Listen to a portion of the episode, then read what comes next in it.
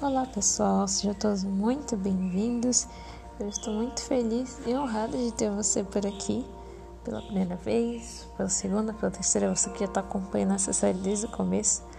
Nós estamos já no 73 dia de 142 dias e hoje nós vamos refletir em Isaías, capítulo 28, do versículo 24 até o versículo 28 também.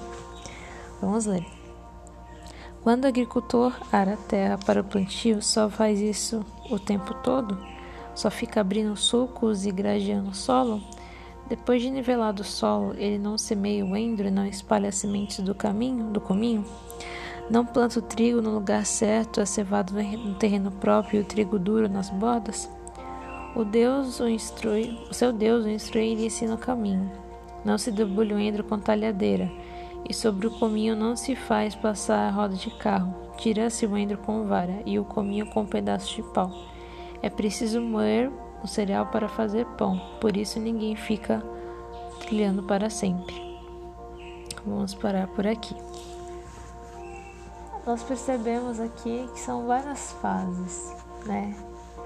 E conforme a gente vai crescendo, amadurecendo, aprendendo, as fases vão passando e novas coisas são exigidas de nós.